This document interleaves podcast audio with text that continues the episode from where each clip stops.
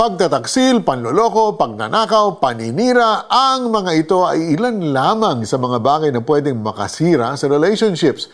Pero paano nga ba mahalin ang isang taong nakagawa ng kamalian sa iyo? Maraming commands ang mababasa natin mula sa salita ng Diyos at ang isa dito ay loving others. Ang sabi nga, ang love ay di lang isang emosyon, ngunit ito ay isang action or demonstration. In fact, sinabi ni Jesus sa Matthew 5 verses 43 to 44, You have heard that it was said, Love your neighbor and hate your enemy. But I tell you, love your enemies and pray for those who persecute you. Iniutos sa atin ni Jesus na ang kaaway ay mahalin at ipanalangin din natin. Marahil ang demonstration ng love para sa kaaway ay ang hindi pagganti.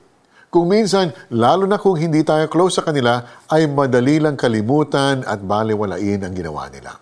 On the other hand, kapag ang taong nakapanakit ay malapit sa atin, ang pinakamahirap na gawin ay ang magpatawad, especially kung napakabigat ng nagawa nilang kasalanan.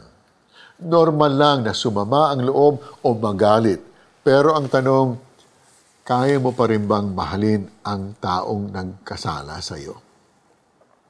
Kung mapapansin natin sa utos ng Panginoong Jesus, walang karugtong na kondisyon sa utos niya magmahal. He didn't say, love your neighbor, but if he insulted you, However, ang sinabi niya sa Mark 12 verse 31 ay, love your neighbor as yourself. Loving those who wronged us might be hard, but with God's help, it is possible. Let's pray. Abba, Father, Teach me to love this person who has wronged me.